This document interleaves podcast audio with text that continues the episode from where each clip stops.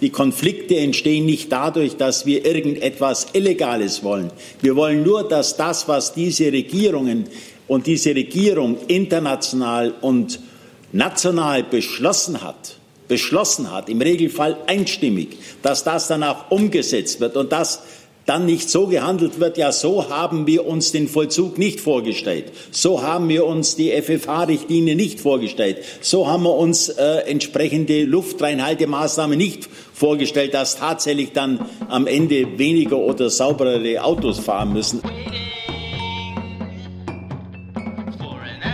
Wir sprechen über den Entzug der Gemeinnützigkeit von, für Umweltverbände. Wie politisch darf die Zivilgesellschaft sein, ist die Frage, die uns beantworten wollen unsere Gäste.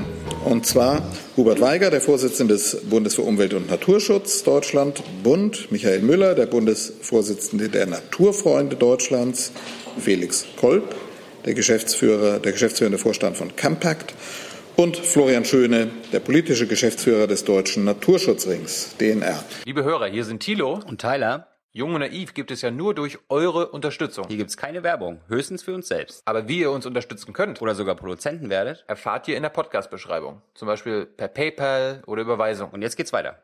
Und Sie beginnen in der Reihenfolge, wie Sie hier sitzen. Herr Weiger, bitte. Besten Dank, Herr Detjen, meine sehr geehrten Damen und Herren. Äh, wir sehen als Natur- und Umweltschutzorganisationen mit größter Sorge die aktuelle Debatte um die Gemeinnützigkeit von Vereinen.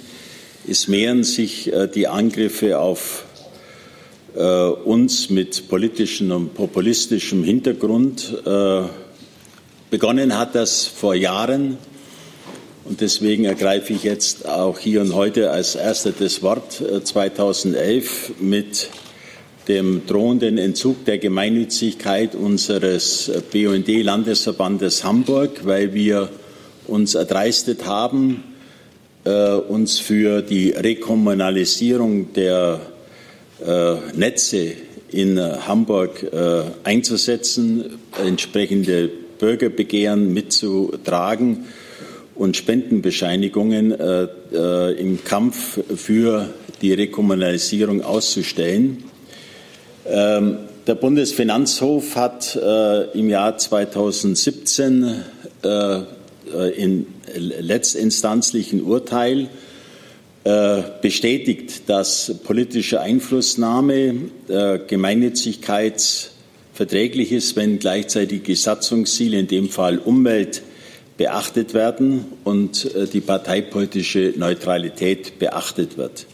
Wir gingen damals davon aus, dass mit diesem Urteil eigentlich damit entsprechende Sicherheit geschaffen ist. Wir sehen uns äh, getäuscht, denn äh, die Angriffe haben in den letzten Jahren massiv zugenommen, und zwar auf den verschiedensten politischen Ebenen. Und äh, es geht äh, um einen äh, darum, dass versucht wird, uns die Glaubwürdigkeit äh, abzusprechen. Es geht um Versuche der Einschränkung der Finanzierungsmöglichkeiten bis hin politische Einschüchterungen.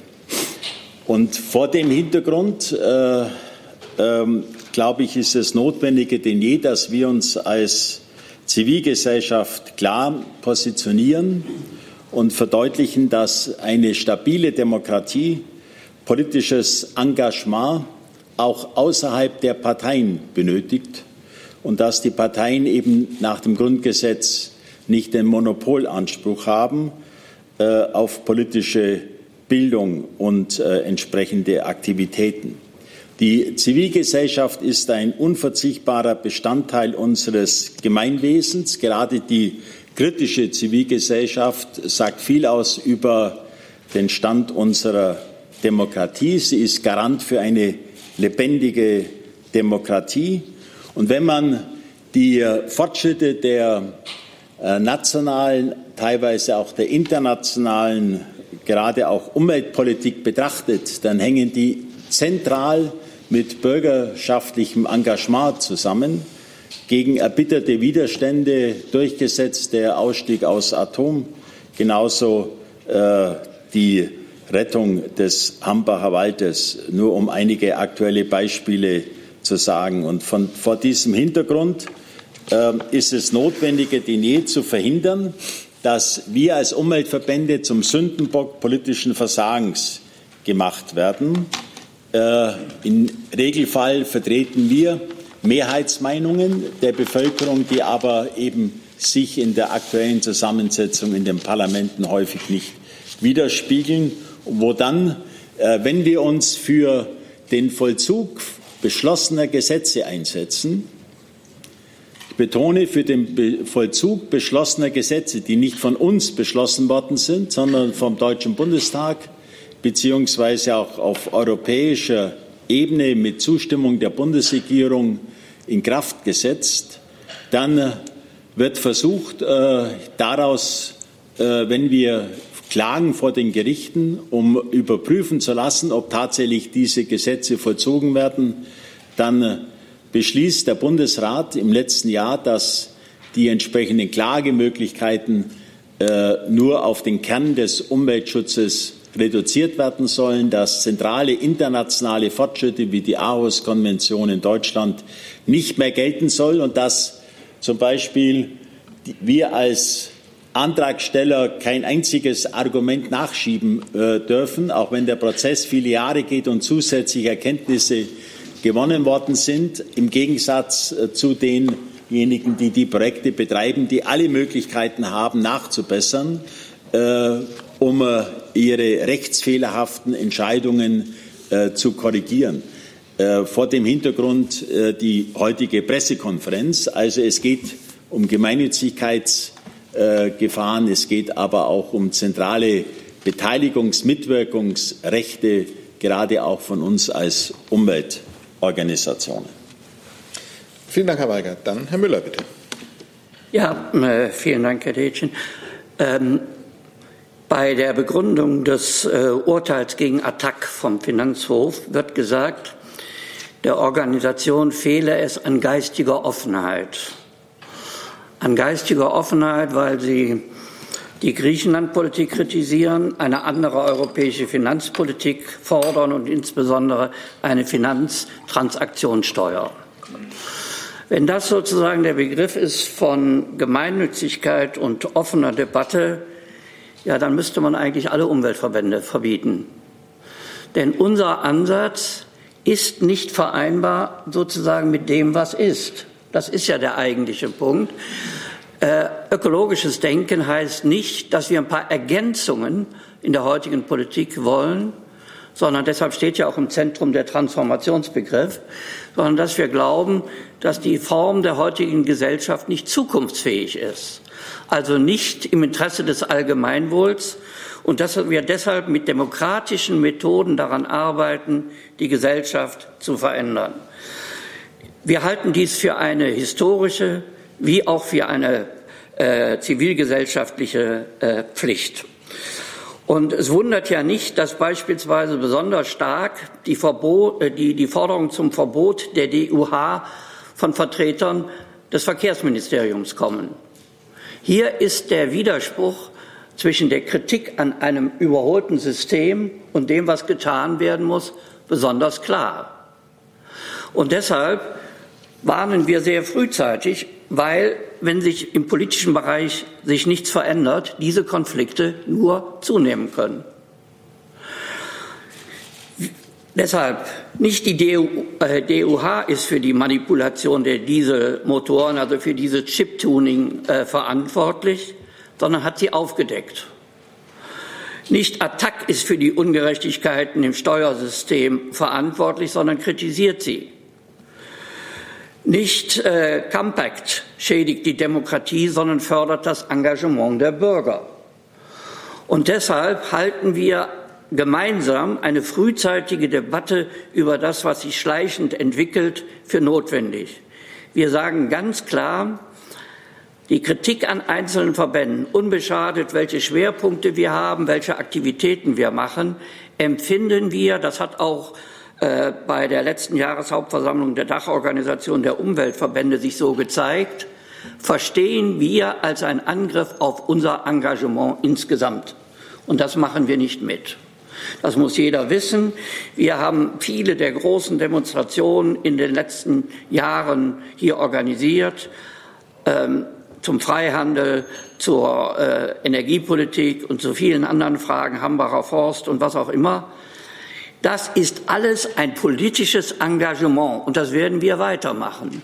Und deshalb ist die Auseinandersetzung vorprogrammiert und wir wollen Klarheit schaffen ein Appell an die Politiker, sie müssen aus unserer Sicht hier deutlich machen, ob sie für eine offene Demokratie eintreten oder ob sie quasi Maulkorbe und Zensur verhängen wollen. Vielen Dank, Herr Müller. Herr Kolb, bitte. Ja, vielen Dank, Herr Ditschen. Ähm, ich denke, meine Vorredner haben deutlich gemacht, die Zivilgesellschaft in Deutschland muss sich gerade mit einer Einschränkung ihrer Handlungsmöglichkeiten befassen. Es wäre jetzt an der Politik, das klare Signal zu senden, in Deutschland ist politisches Engagement, ist kontroverse Debatte erwünscht und es ist notwendig für eine lebendige Demokratie. Der Ansatzpunkt dafür ist eine Reform der sogenannten Abgabenordnung, in der geregelt ist, unter welchen Bedingungen Organisationen gemeinnützig sind. Ich möchte hier zwei Forderungen vorstellen, die die Allianz für Rechtssicherheit in der politischen Willensbildung aufgestellt hat, in der sich über 100 Verbände zusammengeschlossen haben. Der erste Punkt ist, dass in der Abgabenordnung in Paragraph 52 geregelt ist, welche Zwecke aus Sicht des Gesetzgebers gemeinnützig sind. Das sind über 60 Einzelpunkte, darunter Umweltschutz, Tierschutz, äh, Verbraucherschutz und vieles mehr. Obwohl die Liste so lang ist, gibt es leider etliche Leerstellen. So ist weder die Förderung der Demokratie gemeinnützig, noch die Förderung von Kinderrechten, Menschenrechten oder sozialer Gerechtigkeit. Deswegen ist es auch aus Sicht des Gesetzgebers nicht gemeinnützig, sich beispielsweise für eine Einführung einer Tobin-Steuer, einer Transaktionssteuer auszusprechen, obwohl wir alle wissen, dass uns die Spekulation der Banken eine riesige Finanzkrise gebracht hat und wir Bürgerinnen und Steuerzahlerinnen die Banken da freikaufen mussten. Trotzdem ist das nicht äh, derzeit gemeinnützig. Der zweite Punkt ist, dass ähm, der BFH klargemacht hat, Organisationen dürfen natürlich zu ihren Satzungszwecken politisch sich äußern. Deshalb laufen auch ähm, Angriffe auf die DOH, die das BFH-Urteil bemühen, völlig ins Leere, weil der BFH klargestellt hat, politisches Engagement, politische Einflussnahme zugunsten von Satzungszwecken ist okay. Das Problem ist dann, wenn es keinen Satzungszweck gibt. Und das zweite Problem besteht dann, wenn ich als Organisation mich zu einem gesellschaftspolitisch relevanten Thema äußern will, das nicht in meiner Satzung steht. Beispielsweise, ich bin ein Sportverein in Ostdeutschland, der versucht, den Vormarsch der Rechten in der Gesellschaft zu verhindern. Dann ist es völlig in Ordnung, wenn ich irgendwie Fußballarbeit mache, Kinder mit Migrationshintergrund integriere, etc. Wenn aber in meinem Ort Neonazis durch den, Dorf, durch den Ort marschieren und ich würde als Sportverband dann aufrufen und sagen, Leute, das lassen wir uns nicht gefallen. Wir müssen unsere Demokratie verteidigen. Nimmt man an dieser Demonstration teil, dann ist das laut BFH nicht gemeinnützig. Und ich denke, dieses Beispiel zeigt, wie gerade in Zeiten des Aufstiegs Rechtspopulismus hier dringend Veränderungsbedarf besteht. Was es also braucht, ist eine sogenannte Demokratieklausel. Die Abgabenordnung ist relativ strikt. In Paragraph 56 ist festgelegt, dass gemeinnützige Körperschaften ausschließlich ihren gemeinnützigen Zwecken folgen müssen. Das ist sehr rigoros. Deswegen gibt es in Paragraph 58 eine lange Liste von Ausnahmen. Zum Beispiel dürfen gemeinnützige Vereine Geschäftsbetriebe unterhalten. Sie dürfen Geld an andere Körperschaften weitergeben. Sie dürfen sogar, ähm, wie ist die Formulierung so schön, sie dürfen sogar ähm, das gesellige Zusammensein fördern, solange es nicht im Vordergrund der Tätigkeit steht. Was es also braucht, ist eine eindeutige Klarstellung, dass politische Äußerungen zu egal welchem Thema völlig gemeinnützigkeitsunschädlich sind, auch unabhängig davon, ob ich diesen Satzungszweck in meiner Satzung habe. Das ist, denke ich, dringend notwendig. Der dritte und letzte Punkt ist, dass der BFH sich das Thema politische Bildung vorgeknöpft hat und politische Bildung in einer engen Weise definiert hat, wie wir sie noch nie hatten. Schon immer war klar, dass politische Bildung im Sinne der Gemeinnützigkeit nicht dazu genutzt werden darf, einseitig für Parteienwerbung zu machen oder unkritisch ähm, Fake News zu verbreiten. Was der BFH jetzt aber macht, ist zu sagen, politische Bildung muss in geistiger Offenheit erfolgen und politische Bildung darf in keinem Fall darauf ausgerichtet sein, öffentliche Meinung im Sinne eigener Überzeugungen zu verändern. Ich frage mich jetzt, Wie will eine Holocaust-Gedenkstätte politische Bildung in, unter diesen Vorgaben machen? Ähm, das ist aus meiner Sicht nicht möglich, zumal der BFH auch gesagt hat, politische Bildung darf nicht zu Handeln aufrufen. Ich denke, es ist offensichtlich, dass eine Holocaust-Gedenkstätte nicht nur über unsere Vergangenheit aufklären muss und das Erinnern wachhalten muss, dass sie natürlich auch die Besucher dieser Gedenkstätten aufrufen muss, sich einzusetzen gegen Rassismus, gegen Antisemitismus. Also hier sind aus meiner Sicht drei Bereiche, wo, der, wo die Bundesregierung dringend aktiv werden muss. Vielen Dank. Danke. Und dann abschließend Herr Schöne, bitte. Ja, herzlichen Dank.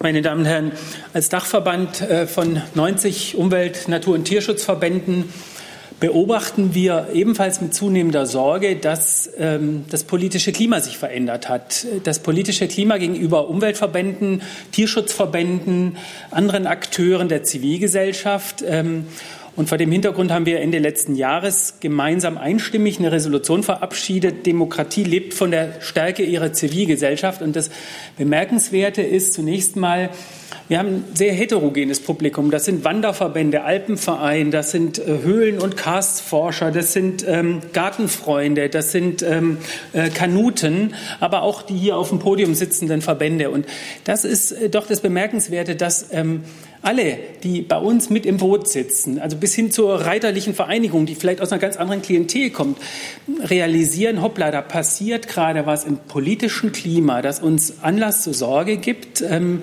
der Druck auf Zivilgesellschaft, auf Umweltverbände, sei es über kleine Anfragen aus dem Deutschen Bundestag, sei es über die Einschränkung, ist schon erwähnt worden, von Verbandsklagerechten oder aber auch die Aberkennung von Gemeinnützigkeit, der nimmt zu. Und äh, das stellt uns dann doch vor die Frage, ähm, welche Bedeutung hat Umweltbewegung, hat Umweltpolitik auch in dieser Gesellschaft jenseits äh, der parlamentarischen Demokratie? Und da haben wir eben festgestellt, wir müssen stärker auf die Akteure zugehen, um klarzumachen, eine lebendige und liberale Demokratie braucht auch eine kritische Begleitung durch die Zivilgesellschaft. NGOs werden nicht nur in Russland oder Ungarn äh, zunehmend diskreditiert, sondern auch hier entwickelt sich etwas, äh, so nach dem Motto, das darf man doch mal sagen, Stichwort Empörungsindustrie und ähnliches. Also vor dem Hintergrund sehen wir mit Sorge, dass gerade äh, angesichts der Tatsache, dass geltendes Recht nicht vollzogen wird, unsere Verbände zum Teil sich nicht anders zu helfen wissen, als den Klageweg zu beschreiten dass der Überbringer der schlechten Nachricht sozusagen gehängt werden soll, anstatt nochmal deutlich zu machen, die Erosion von Rechtsstaatlichkeit können wir nicht verantworten. Das ist Aufgabe. Wir sind Anwälte der Natur. Wir sind ähm, Wächter, wir haben eine Wächterfunktion für die Gesellschaft, für, äh, für die Umwelt und für die Natur. Und da müssen wir eben eigentlich äh, sehr beharrlich dranbleiben. Und das macht uns eben nochmal deutlich, dass wir eigentlich viel stärker dieses Thema als Dachverband auch unterstützen, weiter mittragen müssen. Denn ich glaube, was man vielleicht auch nochmal hier so für das Podium zusammenfassen können, äh, kann, Michael Müller hat es gerade angesprochen, wir stehen vor einer Transformation einer großen Transformation, gerade in den Sektoren Energiepolitik, Agrarpolitik, Verkehrspolitik. Das ist ein schmerzhafter Prozess. Und da drängt sich manchmal der Eindruck auf, ähm, ich sage mal so, das Imperium schlägt zurück. Und wir sind diejenigen, die dann die Prügel abkriegen, anstelle der Politik, die vielleicht noch nicht kapiert, dass sie stärker sich bewegen muss. Wir erleben das jeden Freitag auf der Straße, wie stark die Gesellschaft sich engagiert. Wir sind das Sprachrohr einer kritischen, umweltpolitisch engagierten Gesellschaft und können da nur an die Politik appellieren, stärker dieses Sprachrohr zu nutzen, um diese Transformationsprozesse auch erfolgreich voranzubringen. Vielen Dank. Vielen Dank. Damit kommen wir zu Ihren Fragen. Herr Hartwig beginnt. Herr Kolb, habe ich Sie richtig verstanden, wenn der Gesetzgeber die Regeln, die bestehenden oder gesetzlichen Grundlagen äh, nicht ändert, dann bestünde immer noch die Möglichkeit für die Vereine, Stiftungen und Verbände äh, durch einen Zusatz in ihrer Satzung dieses Problem aus der Welt zu schaffen?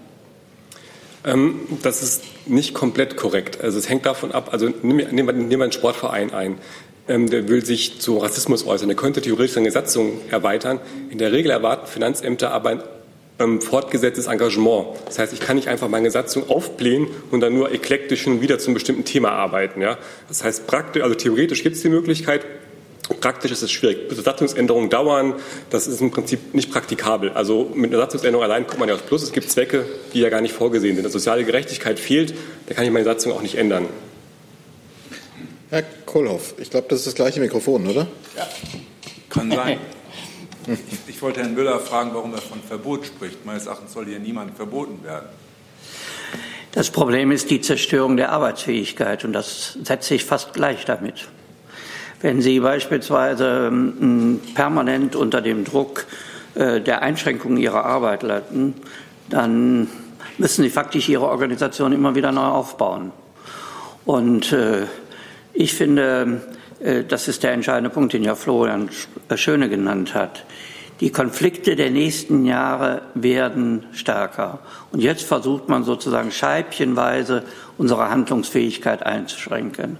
Und damit zerstört man aus meiner Sicht äh, das Entscheidende, was man auch braucht gegen die, das Aufkommen von neuen äh, nationalistischen Bewegungen, nämlich dass man eine Alternative, eine politische Alternative aufzeigt. Lassen Sie mich das so sagen.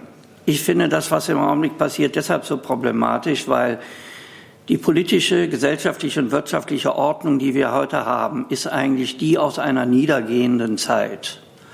Und die große Aufgabe, die wir heute haben, ist sozusagen einen Prozess in Gang zu setzen, wie wir die ganzen demokratischen Grundprinzipien, die ganzen sozialen Grundprinzipien und erweitert mit bürgerrechtlichen, zivilgesellschaftlichen Rechten, wie wir die in der Zukunft erneuern und erweitern. Und da sind Umweltverbände, auch die anderen Verbände ein zentraler Träger.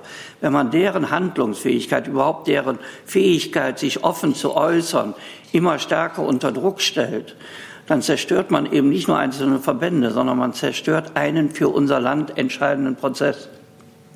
Koloff. Ja. Würden Sie die Gemeinnützigkeit denn auch rechten Organisationen zugestehen? Es gibt ja bereits Journalistenwatch, es mag da noch andere geben, die in, in Flüchtlingsthema unterwegs sind oder sonst wie. Würden Sie sagen, auch da soll es diese Möglichkeiten geben?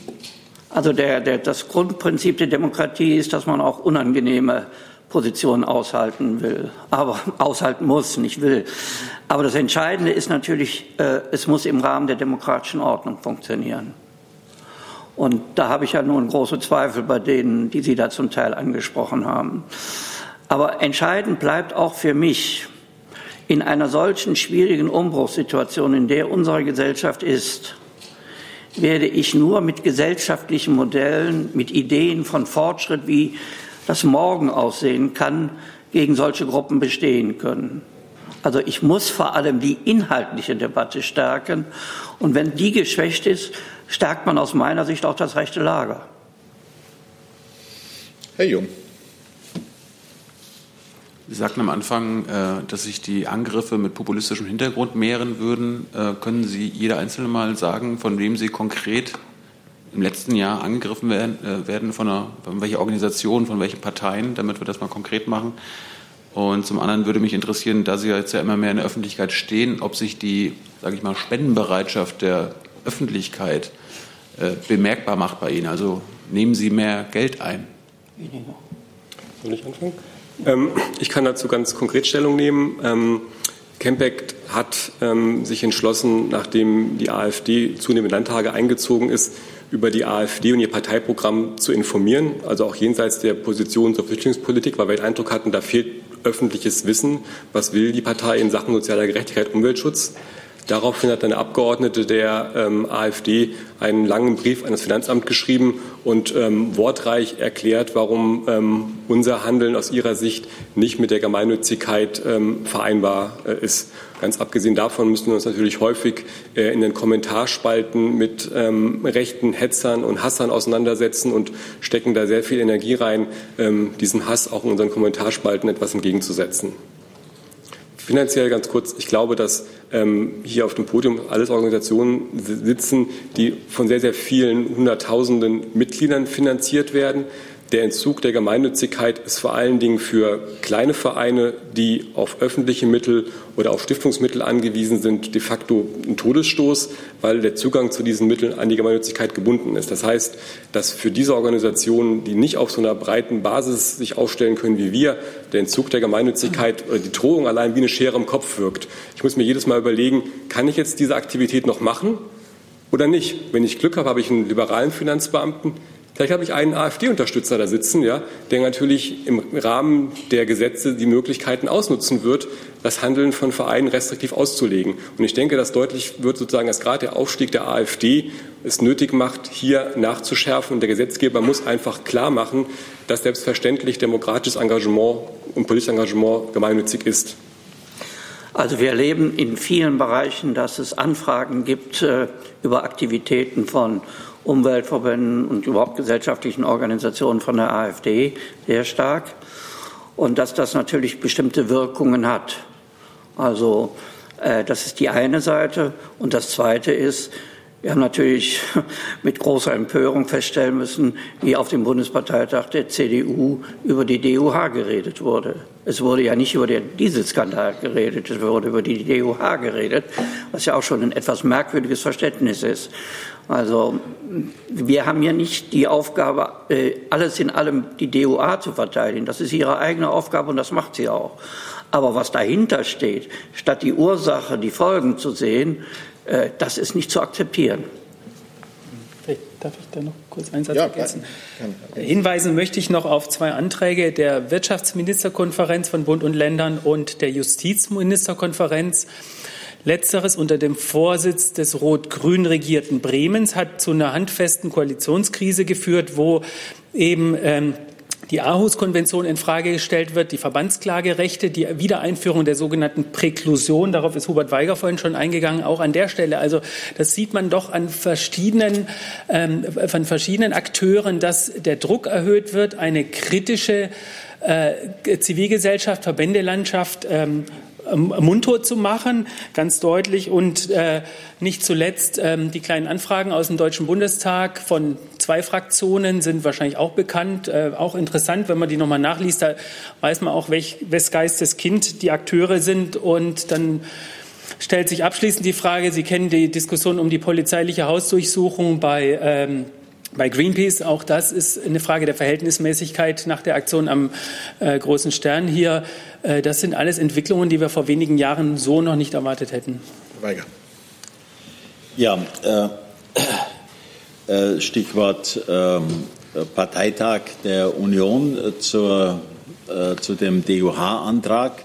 Der ist begleitet worden durch ähm, eine umfassende Abhandlung über die Rolle äh, der Klagen von Umweltverbänden gegen Großprojekte unter dem Motto, wie Umweltverbände Deutschland blockieren durch Klagerechte.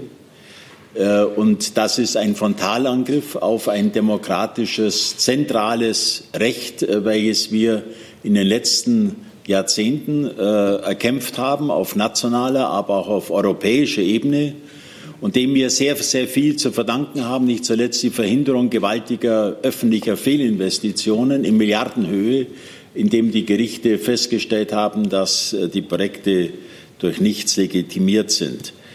Äh, und äh, glaube ich, was viel entscheidender noch für die, als die Frage der Finanzen ist, die ist natürlich schon allein Spendenabzugsfähigkeit, ist die Frage, wenn einer Organisation das Prädikat letztendlich äh, gemeinnützig entzogen wird, dass äh, das für viele Menschen dann Fragen aufwirft, ja, warum ist diese Organisation nicht mehr gemeinnützig?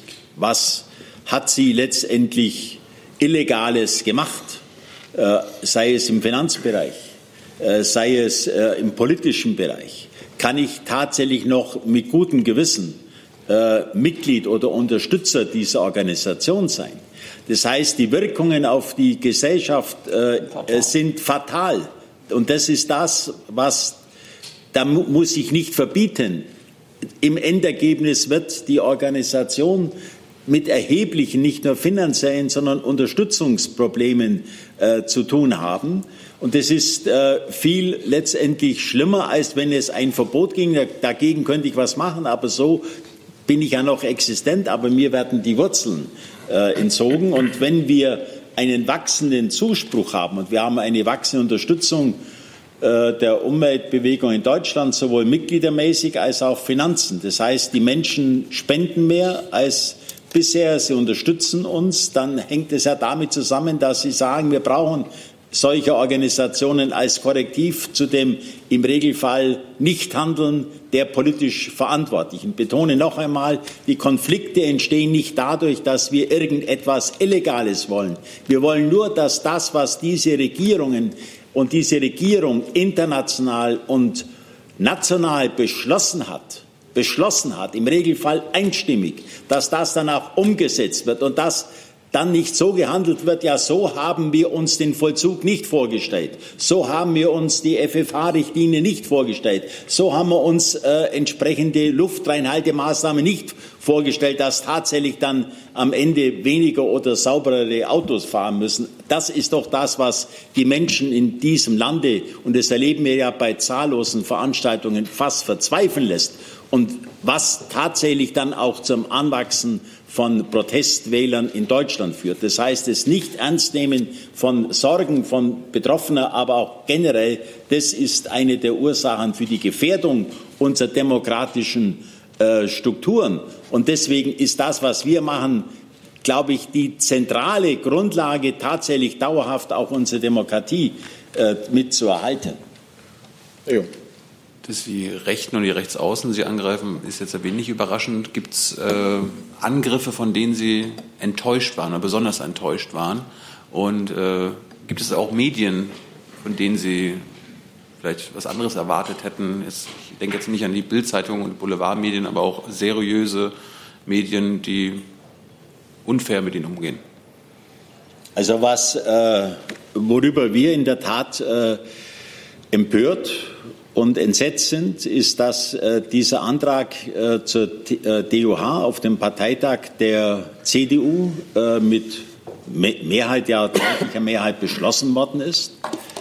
Äh, das haben wir uns vorher nicht vorstellen können. Äh, und dass auch die CSU offensichtlich in neuer Solidarität zur CDU diesen Beschluss ebenfalls gefasst hat. Sie wissen, äh, die CSU hat äh, die DUH als militante Splittergruppe bezeichnet. Schon eine etwas merkwürdige Kategorisierung. Und die Medienfrage? Bitte? Die Medienfrage. Ach, Medienfrage. Ach, wissen Sie, man merkt natürlich bei großen Zeitungen in letzter Zeit Kurswechsel, aber wir haben ja auch immer noch stabile Blätter, auf die wir uns verlassen können. Gibt es weitere Fragen noch? Ah ja, richtig, bitte. Mich würde interessieren, ob einer von Ihnen Vieren im Augenblick in Verhandlungen steht mit einem Finanzamt über die äh, Fortsetzung der Gemeinnützigkeit und ob sich da irgendwie schon eine andere Nachfragen oder eine andere Debatte über diese Frage abzeichnet. Genau, also wir versuchen, mit unserem Finanzamt zu reden, ähm, weil wir davon ausgehen, dass uns ähm, das Attac-Urteil ähm, halt unmittelbar betrifft, aufgrund der, der Begründung, warum Attac Gemeinnützigkeit verloren oder verlieren soll. Bislang ist immer noch kein Gespräch zustande gekommen, weil auch für die Finanzverwaltung in Berlin zumindest offensichtlich das BFH-Urteil überraschend kam und ein Stück weit auch das, der BFH bei früheren Urteilen wesentlich demokratiefreudiger entschieden hat und dieser Senat, sage ich mal, ein sehr konservatives Urteil gefasst hat. Das heißt, wenn man jetzt die Urteile nebeneinander liest, vorher war ja das ähm, der BND Hamburg genannt, da hat der BFH noch ein Urteil gesprochen, was, sage ich mal, im Sinne von Demokratie und Engagement war. Deshalb kommt das jetzt sozusagen auch mit einer gewissen Überraschung, dass ein anderer Senat eine völlig andere Linie reinbringt. Herr Jung. Hey Leute, Jung und Naiv gibt es ja nur durch eure Unterstützung. Ihr könnt uns per PayPal unterstützen oder per Banküberweisung, wie ihr wollt. Ab 20 Euro werdet ihr Produzenten im Abspann einer jeden Folge und einer jeden Regierungspressekonferenz. Danke vorab. Der FC Bayern München, der Deutsche Fußballbund, das sind auch gemeinnützige Vereine. Wie stehen Sie zu denen?